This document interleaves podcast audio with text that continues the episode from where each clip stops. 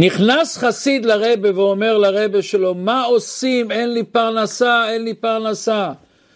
אומר לרבה, יש לי בשבילך עצה נפלאה, תהיה בשמחה. שמחה ממשיכה את הברכה, ממשיכה את השפע. ולא יהיה לך בעיות של פרנסה. אומר אותו חסיד רבי, ריבונו של עולם, אבל איך אני יכול להיות בשמחה כאשר אני וכל הילדים שלי רעבים ללחם? אומר לה הרבי, ריבונו של עולם, מה לא עושים בשביל פרנסה? מה לא עושים בשביל פרנסה? אנחנו, חלק גדול מהחיים שלנו, אנחנו כולנו עסוקים בפרנסה. פרנסה לוקחת מאיתנו חלק גדול מהחיים, וזה לא רק עצם העבודה, אלא המחשבות וטרדות הפרנסה. אצלנו באנטוורפ יש יהל, יהלומנים גדולים שמוכרים סחורה ל-30 יום, 60 יום ו-90 יום. ומישהו אמר לי שמוכרים ל-60 יום זה לא הבעיה ה-60 יום, זה הבעיה ה-60 ה-90 לילות, מה יהיה אם חס ושלום. והרבה פעמים עולה לנו בראש מחשבות, למה הקדוש ברוך הוא עשה ככה? השם לא היה יכול להמשיך לתת לנו את המן מן השמיים? שאנחנו לומדים את זה בפרשיות של עכשיו? או לכל הפחות השם היה עושה שפרנסה תגיע לנו בלי הרבה עבודה והשקעה, בלי הרבה טרדות המחשבה. לא היינו אז יותר טובים, פחות לחוצים, היה לנו יותר זמן, רוגע, רוגע נפשי היה לנו. היינו אולי יכולים לעשות יותר חסד ומצוות. כל החיים שלנו היו אחרים. זה מעניין מה היינו עושים אז. ולפעמים אנחנו מרגישים שאנחנו מסתובבים ללא מטרה, מסתובבים מרוויחים ומוציאים, מרוויחים ומבזבזים את הכסף. ושוב עובדים ושוב מוציאים. ריבונו של עולם, מה התכלית של כל זה? האם כל העניין של התעסקות בפרנסה זה רק לפתור את הבעיות של אוכל? של בגדים, של בית? זה רק כורח המציאות או שיש בזה משהו יותר עמוק? האם אין לקדוש ברוך הוא דרך אחרת לתת לנו להרוויח כסף וחיים? מהו סוד הפרנסה? מה בעצם הסוד הפנימי לראות בפרנסה שבעצם הפרנסה יש משמעות לחיים? זה לא, זה לא רק הכוח של המציאות, אין לך ברירה, האם יש בפרנסה בצד עצמה עבודה שלנו ערך בחיים? ואם יש בזה משמעות, פס, כל החיים שלנו יהיו לגמרי אחרים. והרבה אנשים מחפשים את הערך הזה. השבוע אנחנו נמצא את הערך הנפלא הזה בפרשת משפטים. אנחנו יודעים שהתורה בפרשת משפטים, התורה מספרת על דינים ומשפטים של בן אדם לחברו. ועל דינים האלו עשו רבבות של ספרי הלכה, מתחיל משולחן ערוך חושן משפט, וכל יום בתי דינים ורבנים עוסקים בהלכות האלה. וגם אנחנו, כל אחד, נתקל בדינים האלה כמעט כל יום. מתי אני חייב לתת הלוואה, מתי לא חייב לתת הלוואה, מתי אני צריך לתת צדקה, כמה צדקה. האם מותר לי למשל להחזיק בקבוק חלב שלם, אם אתמול לקחתי מהשכן שלי חצי בקבוק, זה נחשב לריבית או לא? יש המון המון שאלות שקשורות לחטא של משפט. התורה מתחילה פרשת משפטים, ואלה המשפטים אשר טסים לפניהם. ואנחנו הרי עם ישראל חכמים, וכל דבר מדקדקים בתורה, ומיד עולה לנו השאלה, מה זה ה"ואלה"? אין פרשיות בתחילות שמתחילים, ואלה המשפטים, מה, מה זה ואלה? אומר רש"י והמדרש כמה מילים שנשפכו על זה המון המון המון דיו של עיתים. מה ראשונים מסיני, אף אחרונים מסיני. זאת אומרת, בפרשת השבוע הקודמת היה פרשת יתרו שדיברנו עליה. פרשת יתרו השם נתן את התורה.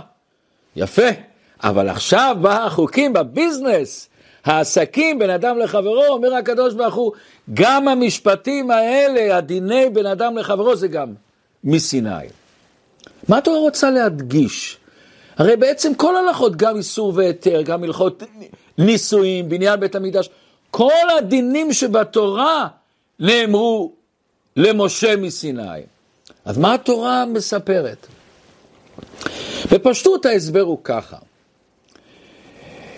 אנחנו היום כולנו עדים לוויכוח הגדול, מה שקורה בארץ עם כל ההפגנות הגדולות, מה הסמכות של בית משפט בישראל? שורש הבעיה מתחילה, מה המידה, מה העוצמה של השופט להחליט? עד כמה הוא יכול להחליט?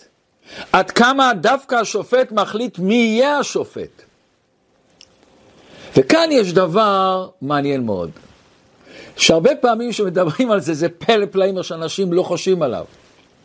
חוק בעצם צריך להיות מעל האדם. הרי החוק מחייב את האדם, אז הוא מעל האדם. אבל בפועל תראו דבר מעניין, כל העולם כולו, באמריקה, בבלגיה, בכל המדינות, מי זה שיוצר את החוק? האדם. רגע, רגע, רגע, אז האדם הוא מעל החוק? ולכן הרי רואים שמשנים את החוקים. ופה מתחיל הבעיה, אם האדם הוא מעל החוק, הוא יוצר את החוק, מבחינה שכלית, למה החוק מחייב אותי? אוקיי, זה הסכמת של בני אדם, אבל אנחנו מכירים וכולנו מסכימים שאדם מושפע. אותו השופטים שקבעו את החוק הם מושפעים מכל מיני דברים שקרו להם בחיים, המשפחה שלהם, ההשקפות והדעות שלהם, שלאו בדווקא הם הדעות הנכונות, ולאו בדווקא שהשכל שלו הוא באמת האמת לאמיתה. ובואו ניקח דבר שמתחילים לחשוב עליו ממש לא מובן, ממש לא מובן. בכל העולם יש תחרויות של אגרוף, של היאבקות, וכולם מודעים שבתחרויות האלה אנשים מקבלים זעזוע מוח. וכולנו מכירים אלופי העולם שהתבגרו, פתאום זעזוע מוח הוא קיבל. אנשים נותנים לזה להמשיך הלאה. ולא רק זה, הממשלה משקיעה בזה הון כסף, בונים את המקומות של התחרויות, מקבלים פרסים גדולים לתחרויות הזאת. ופלא פלאים יושבים שם אנשים עניבות אינטליגנטים, שופטים, ראשי ממשלה, שוטרים, רואים את כל זה ולא צועקים ולא מפרידים. אדרבה, אם מישהו ילך וילך להפריד בין המתאגרפים או בין אלה שמתאבקים, יתפסו אותו ויקחו אותו לבית סוהר. ריבונו של עולם, האם זה לא מעשה ברברי? האם זה לא מעשה שאני נהנה מהכאב של השני? ולא פעם שאחד נותן לשני איזה בוקס, משכיב אותו על הקרשים, כולם אומרים, וואי, שמחים ושמחים. או שצועקים, תן לו, תן לו, תן לו. ריבונו של עולם, איך אתה עושה את זה, ריבונו של עולם? איך אתה מסוגל לעשות את זה? ומה שעוד יותר פלא? אין מפלגה, לכל הפחות מה שאני יודע, בארץ ישראל ובעולם כולו, שהיא אומרת, אם אנחנו נזכה במספיק מקומות, נבטל את התחרויות האלה. בבלגיה וגם באירופה יש מפלגת הירוקים. למה הם דואגים? הם דואגים מאוד יפה. דואגים לעצים, לפארקים, לא לחתוך סתם עצים. אצלנו בבית חב"ד היינו צריכים לחתוך איזה עץ, היינו צריכים לקבל אישור רק להזיז אותו למקום אחר.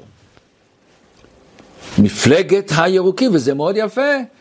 גם בתורה יש המון הלכות שאסור לעקור עצים וכולי וכולי, יש בזה הרבה פרטים.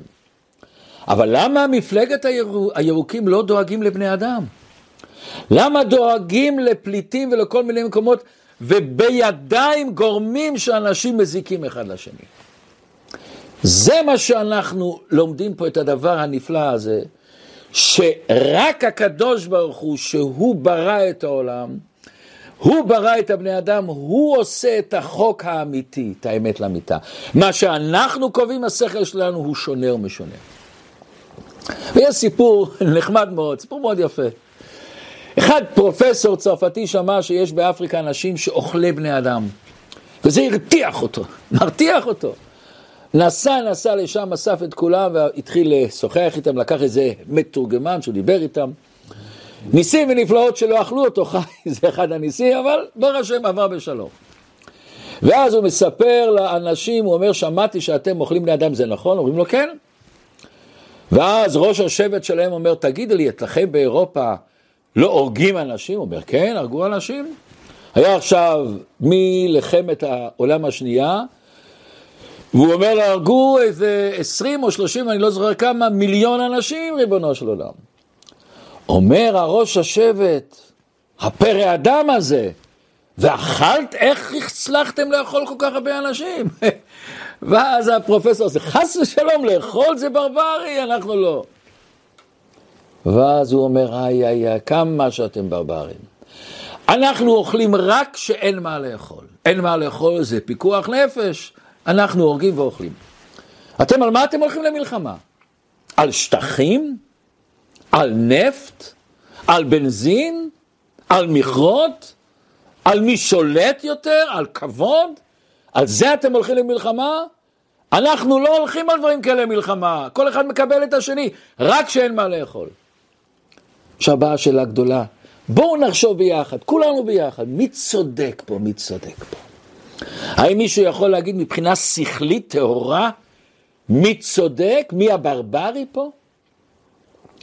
לכן באה התורה ואומרת, ואלה המשפטים, גם דיני ממונות, וגם הדברים שנראים משפטים, שמשפטים זה דברים שבן אדם מבין בשכל, שזה לא יהיה תלוי בדעות של בני אדם.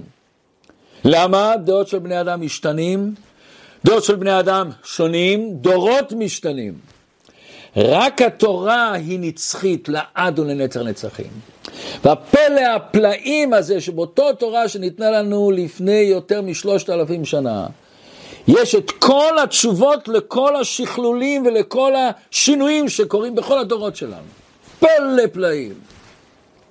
אז כמו שבשתי לוחות הברית יש מצוות של בן אדם למקום, בן אדם לחברו, באה התורה ואומרת, ואלה המשפטים, מה ראשונים מסיני, אף אלה, זה החידוש, שגם המשפטים, גם בן אדם לחברו, תעשה אותם, נאמר למשה מסיני, זהו זה.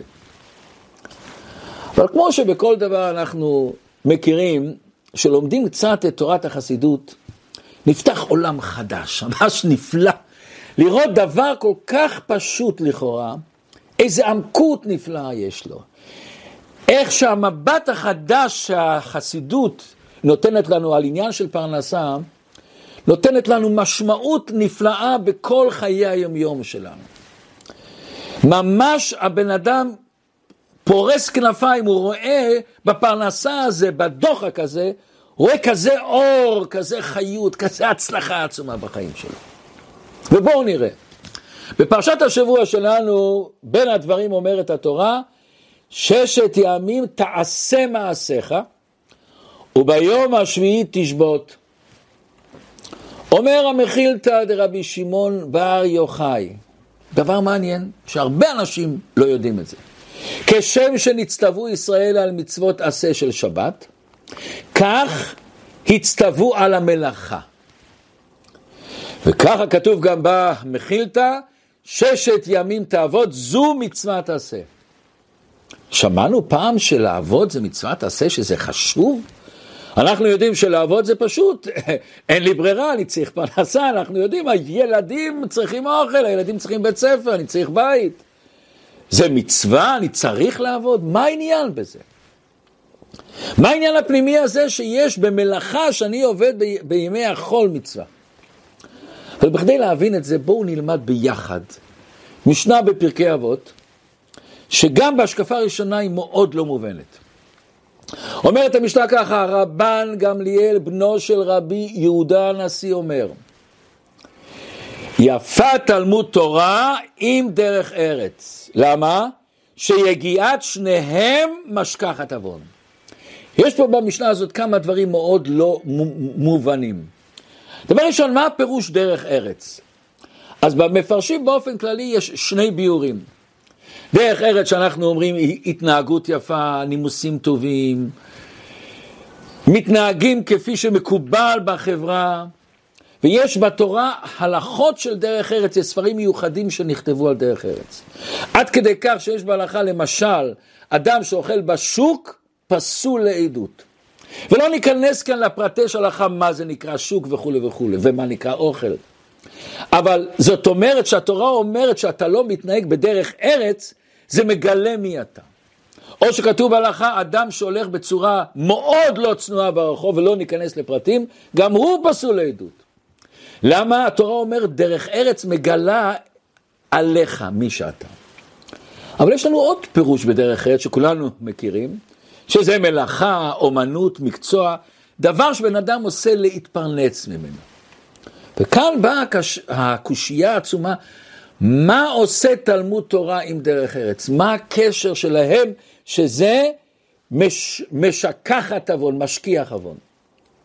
גם לפירוש שדרך ארץ זה נימוסים והתנהגות יפה, אנחנו היינו עדים, מה שבשנים האחרונות אומה שהייתה דוגמה וסמל לדרך ארץ ונימוסים, bitte schön, danke schön. איך שכל זה לא מנע ממנה להתנהג בצורה כזאת ברברית, להרוג בצורה אכזרית מיליוני יהודים ומיליוני גויים. אז מה, דרך ארץ היא זאת שתקבע שהשתכח החטא? וגם לפי הפירוש שדרך ארץ זה עיסוק בפרנסה, למה, למה העיסוק בפרנסה משכיח את העוון? ובכלל, מה העניין להשכיח? מקסימום אתה יכול להגיד שדרך ארץ באיזושהי צורה גורמת שהבן אדם לא יחטא. יהיה לו יותר קל לעמוד בניסיונות שלו. אבל מה זה משכיח את העוון? אם עשיתי חטא, איך זה משכיח אותו הדרך ארץ הזאת עם תורה? ומה זה עוון לשון יחיד? למה לא עוונות? והרבא מסביר מה הפירוש משכחת עוון, ובחסידות זה מוסבר בהרבה מקומות. ובואו תמיד, שיש לנו תמיד בעיה, אנחנו כבר מכירים, אנחנו מתחילים לחזור לשורש של הדבר. ממתי התחיל המושג הזה שבן אדם עובד בשביל פרנסה? שבשביל לחיות אתה צריך להתעסק בדרך ארץ. וכמו שאנחנו אומרים, מצאת החמה עד צאת הנשמה. מתי? ממתי זה התחיל? אז אנחנו יודעים, אדם ראשון היה בגן עדן. רק אחרי חטא עץ הדעת השם אומר לו, כי שמעת לכל אשתך ותאכל מן העץ אשר ציוויתיך לאמור לא תאכל ממנו, ארורה האדמה בעבורך.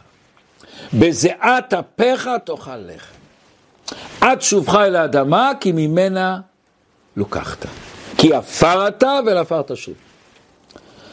כביכול יש הרבה אנשים שחושבים, וזו ההשקפה הפשוטה של אנשים.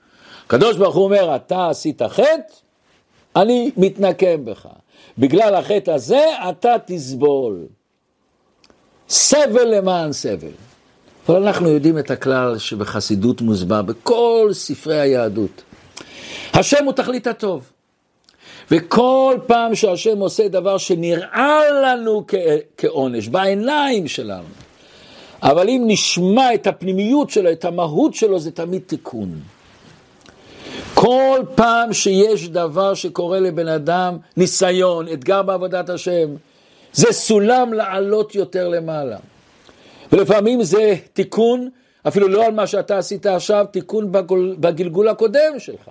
שהיית לפני זה בגלגול הקודם ועשית איזה, חם, איזה חטא או פגם, על ידי העמידה בניסיון, עכשיו אתה מתקן את החטא הזה. וכאן אנחנו מתחילים לחשוב, רגע, רגע, מה הקשר, ריבונו של עולם, של עול פרנסה בזיעת אפיך תאכל לחם, מה זה קשור לעץ הדעת? עץ הדעת, אדם, אדם אכל מאיזה עץ, שקדוש ברוך הוא אמר לו שאסור לאכול את זה, מה על ידי הטרדות הפרנסה, עול הפרנסה? איך זה מתקן את החטא? מה קרה בחטא עץ הדעת? אומר המדרש, לפני חטא עץ הדעת, היה גילוי אלוקות בעולם. האור האלוקי האיר, זה העניין של גן עדן, האדם היה בגן עדן, זה בעצם היה המציאות של העולם שהאדם היה בו. מה זה הגן עדן? גילוי אלוקות, השכינה הייתה בגילוי. האדם הראשון היה צדיק נעלה ביותר. כפי שמוסבר בכל המדרשים. אבל בשעה שהאדם הראשון אכל מעץ הדעת, וכבר ביארנו בשיעורים הקדמ... שלפני זה, שהיה לו בזה כוונה עצומה, כוונה של קדושה. אבל זה חטא מכיוון שהשם אמר לך לא לאכול. גם אם אתה מתכוון לקדושה, אין המטרה מקדשת את האמצעים. ולפי ערך גדלותו הנפלאה והעצומה של אדם הראשון, זה היה פגם, פגם גדול. אנחנו יודעים שהקדוש ברוך הוא מדקדק עם צדיקים כחוט השערה. למה? כמו שדווקא יהלום יקר, אם יש לנו אבן יהלום עשר קראט, שנקראת דיף לולה, זה הצבע הכי לבן, הכי גבוה, ויש בו טיפת של לכלוך, טיפה של לכלוך שנקרא VVS1, שרואים אותו במיקרוסקופ, very very small אחד, מאוד קטן. זה מוריד המון את הערך שלו, המון את הערך. כמה שהאבן יותר יקרה, הלכלוך הכי קטן הוא פוגע. ולכן דווקא לפי הערך העצום של האדם הראשון, הגדלות העצומה שלו, מכיוון שהוא אכל מעץ הדת, גם שהוא התכוון לשם שמיים, היה בזה לפי הערך פגם, ולכן הוא גורש מגן עדן. אבל זה לא סתם שהוא גורש מגן עדן, הוא השתנה. כמו שדיברנו כבר פעם, נכנס בו המציאות של אגו, של יצר הרע, לפני זה הוא לא ידע מה זה בכלל.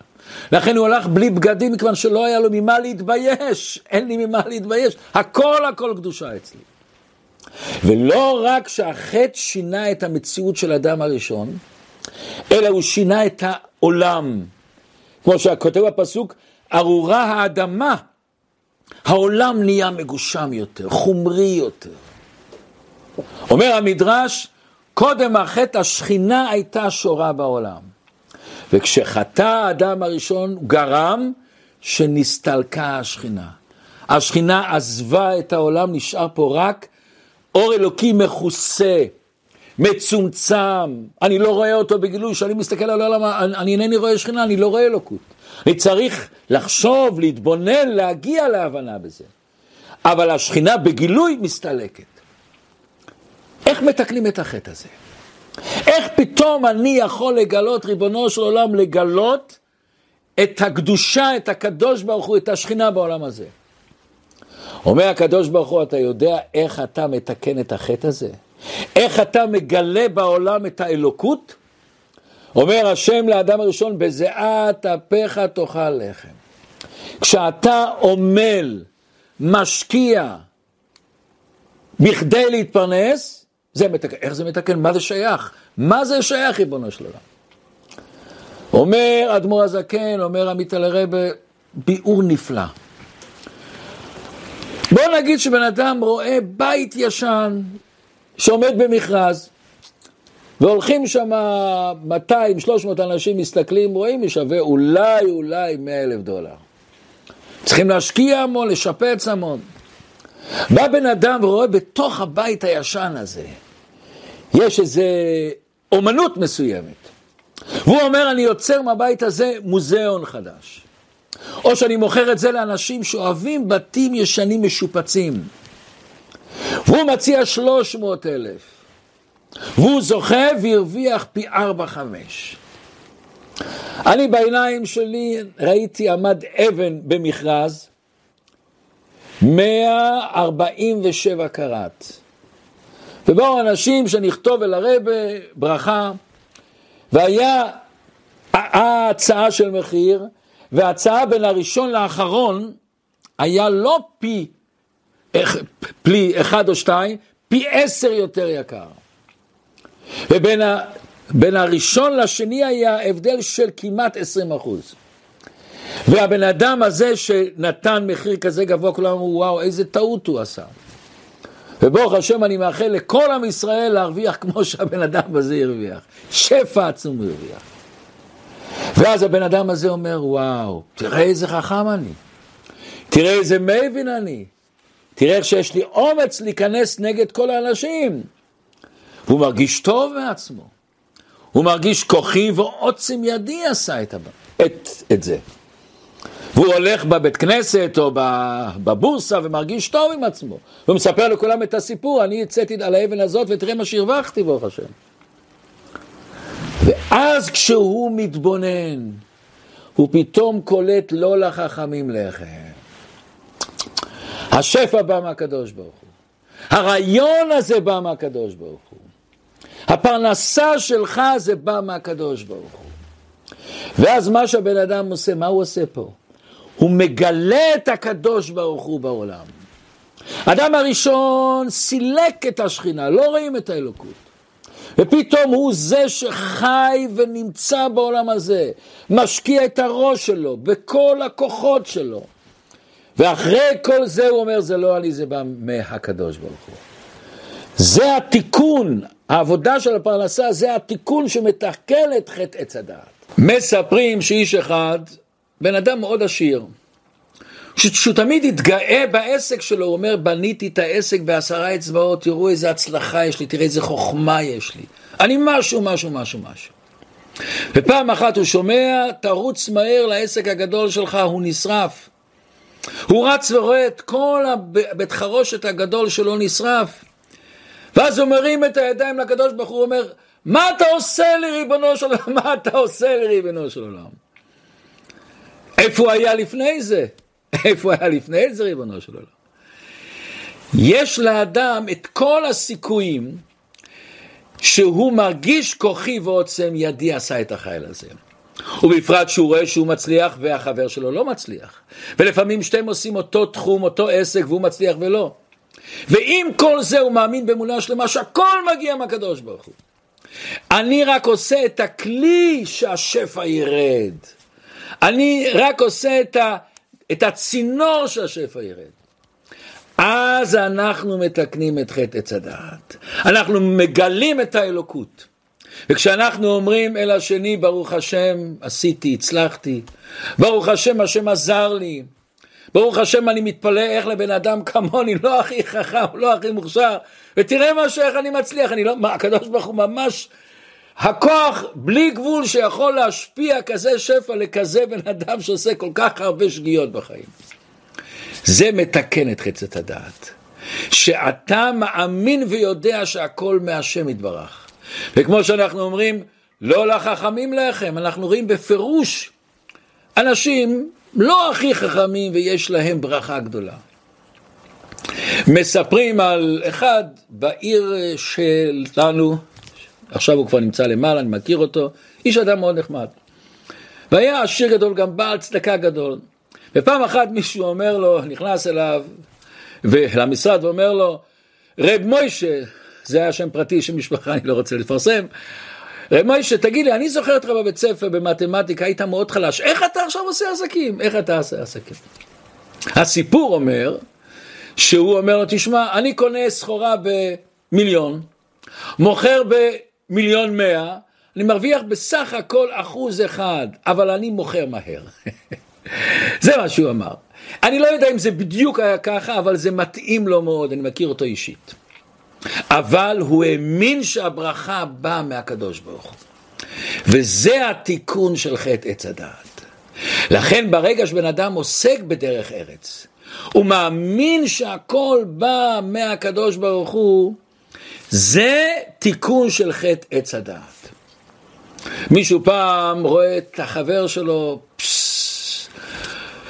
שלא רואה אותו המון שנים, מחבק אותו, מחבק, מנשק אותו, מה שלומך, מה שלומך, ואז הוא שואל אותו, תגיד לי, מה אתה עושה? הוא אומר, אני בונה בתים, מוכר בתים, ברוך השם עושה עסקים. אז הוא אומר לו, אני לא שואל מה השם עושה לך, אני שואל מה אתה עושה. הבדל גדול, זה לא אני, אני רק הצינור. ולפי זה להבין ירושלמי מעניין מאוד. אומר הירושלמי שמסכת זרעים זה מסכת אמונה. מה זה? מאמין בחיי העולמים וזורע. מה זאת אומרת? מה זה אמונה? כשבן אדם זורע, אז הוא חושב, כן, אני אזרע, ובדרך הטבע זה יצמח. אז אני עשיתי, אני יודע איך לזרוע, איזה זרעים, באיזה זמן, כמה מים לשים, באיזה אדמה, הוא משקיע בזה המון מחשבה שזה יצליח. אומר הירושלמי, מה זה מאמין באמת? מאמין באמת זה לא שאתה יושב בבית ואומר, יהיה לי מן מן השמיים. לא, לא, לא, לא, לא, זה לא, זה לא מאמין. מאמין זה שאתה זורע, ואתה משקיע את השכל שלך, את החוכמה שלך, את הדעת שלך, ואתה אומר, זה בא מהקדוש ברוך הוא. אני רק עשיתי את הכלי, אני רק לחצתי על הכפתור, אבל את השפע הקדוש ברוך הוא מוריד. סתם, אני זוכר, היה איזה סיפור ששישה אנשים נכנסו לתוך מעלית, שבעצם היה מותר שם להיכנס רק ארבע אנשים ולא יותר. והמעלית נתקעה באמצע, מהכובד. מיד הזיקו אנשי הצלה, אחרי הרבה עבודה הוציאו את כולם. ואז התעורר ויכוח, מי הוא זה שחייב לשלם את הנזק? זה היה נזק להחליף את המעלית, לשנות אותה, לתקן אותה. מי חייב? אז יש אומרים, השתיים האחרונים, זה היה שש, בעצם מותר ארבע, השתיים האחרונים. הם הזיקו. יש אומרים, לא, כולם שווים למה? גם כשהם נכנסו, האחרים היו צריכים לצאת החוצה. הם ראו שזה עוד יותר מדי, אז הם גם אשמים. ואז באו לבית דין, והבית דין פסק, מי שאחראי, האיש שלחץ על הכפתור שתעלה המעלית. הוא החייב והשאר פטורים. למה? בזמן שהיו המעלית לפני שהוא לחץ, לא היה שום דבר, לא היה נגרם שום נזק. הוא הפעיל את זה. הוא הפעיל, לכן זה בא עליו. הכפתור עצמו הוא לא עושה בעצם כלום, אנחנו יודעים. אלא מה? הוא גורם שפתאום כוח החשמלי שמרים את המעלית הוא מתרומם. הוא זה שמפעיל את המעלית. אדם צריך לדעת שאני הולך לעשות, אני הולך לעבוד, זה רק כשאני לוחץ על הכפתור. השם מחליט אם הוא שולח את הזרם חשמל או לא שולח. אני עשיתי את הכלי ואז הברכה היא באה רק מהקדוש ברוך. עכשיו נראה איזה יופי, איזה תמונה חדשה יש לנו בכל החיים שלנו. כל עניין הפרנסה זה לא סתם לפתור בעיות כדי להביא כסף, כדי להביא לנו אוכל. השם יכול לתת לכולנו המון כסף, למה הוא צריך את הפרנסות האלה? לא, הרבה יותר מזה. כשאני מתעסק בפרנסה, ואני מתעסק בשביל לעשות את זה על פי תורה, אני שומר לא לשקר, לא לגנוב, להיות ישר. אבל העיקר הוא שאני יודע שזה הכל בא מהקדוש ברוך הוא. הפרנסה עצמו יש בה ערך, זה לא רק בשביל כסף. עצם זה שאני נהנה, שאני מגלה אלוקות בעולם. עצם זה שאני יושב ואני עובד ואני אומר, תראו איזה השגחה פרטית זה, תראו איזה ניסים ונפלאות יש פה.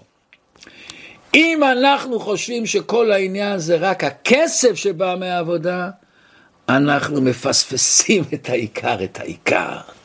אנחנו צריכים הרחבת המוחין שלנו, להרחיב את המבט שלנו, להרחיב את המבט שלנו על עצמנו ועל העולם כולו.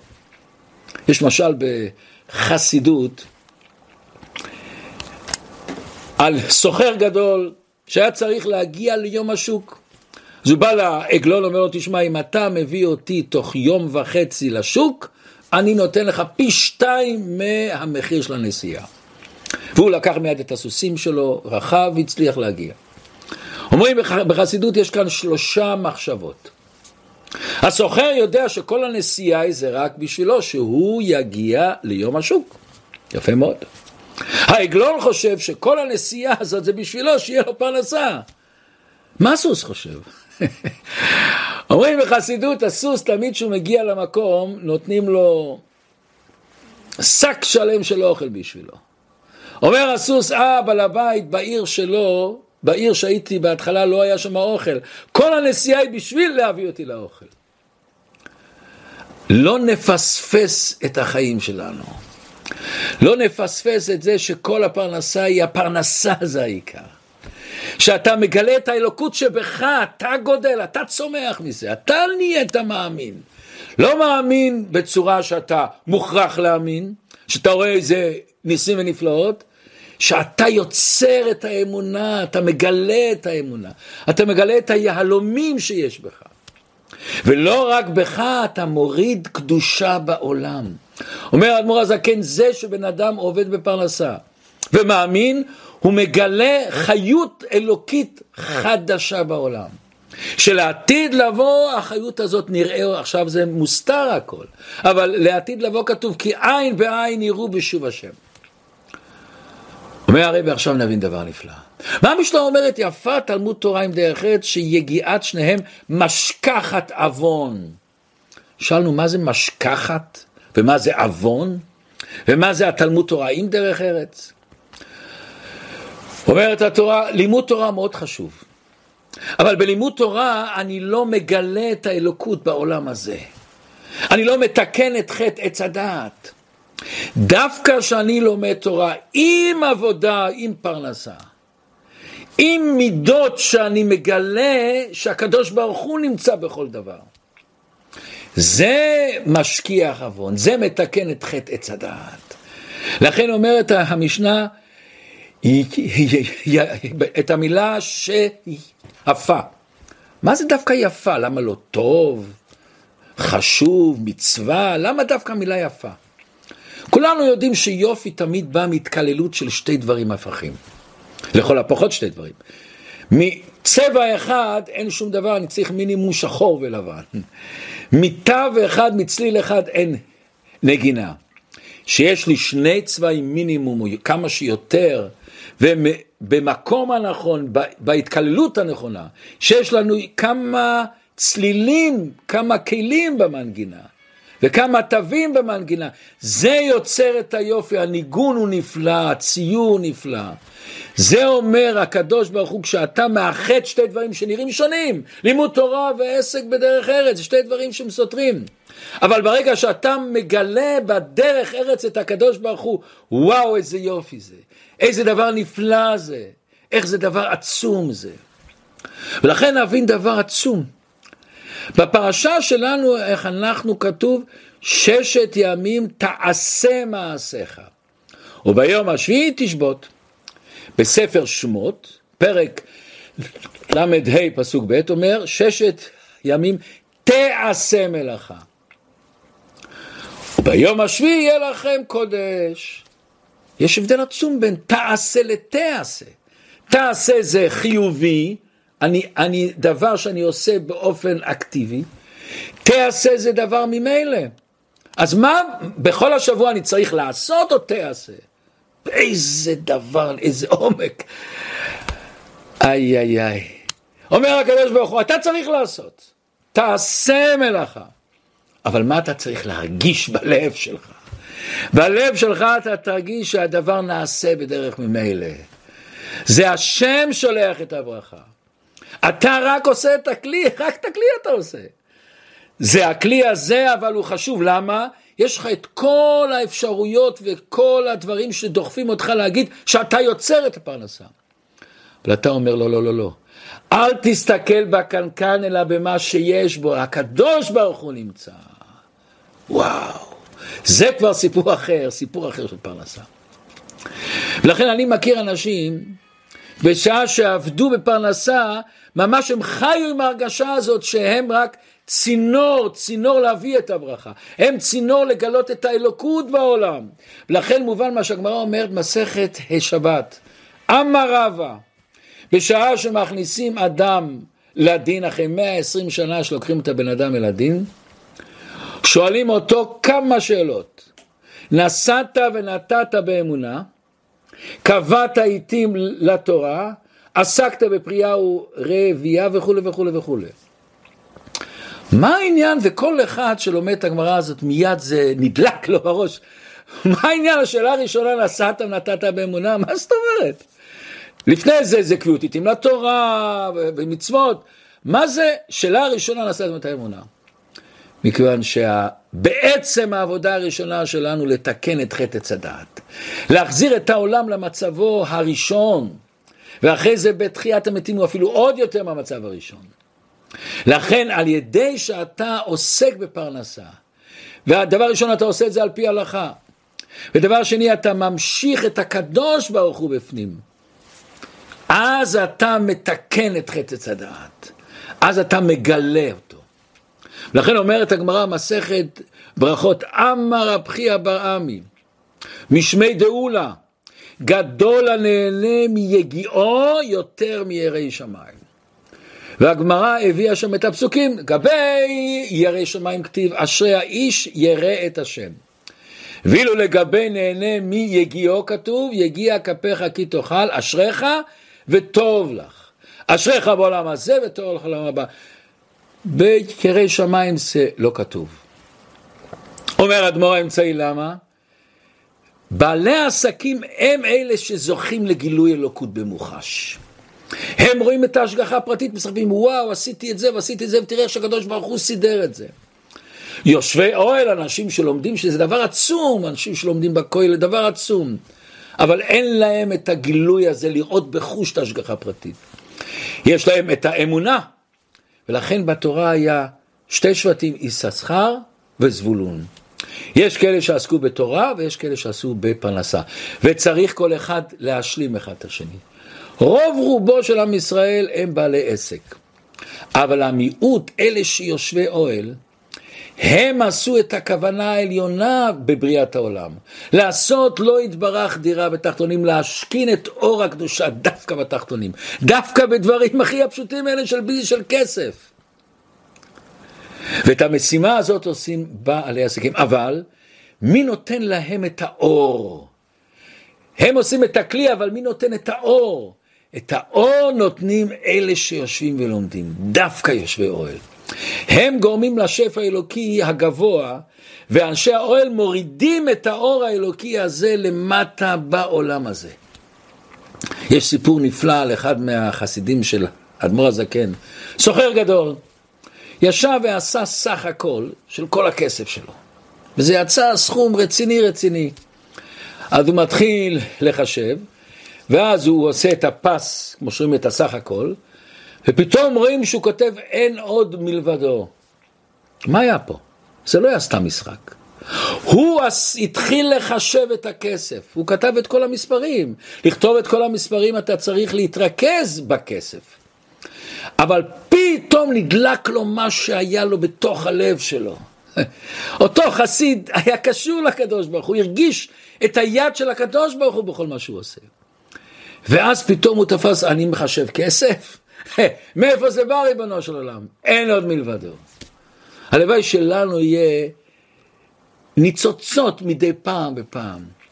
לחשוב בזה, להתבונן, לראות את ההשגחה הפרטית בכל פרט, לראות את יד השם בכל פרט, ובזה נתקן את חטא עץ הדת ונזכה בקרוב לביאת משיח.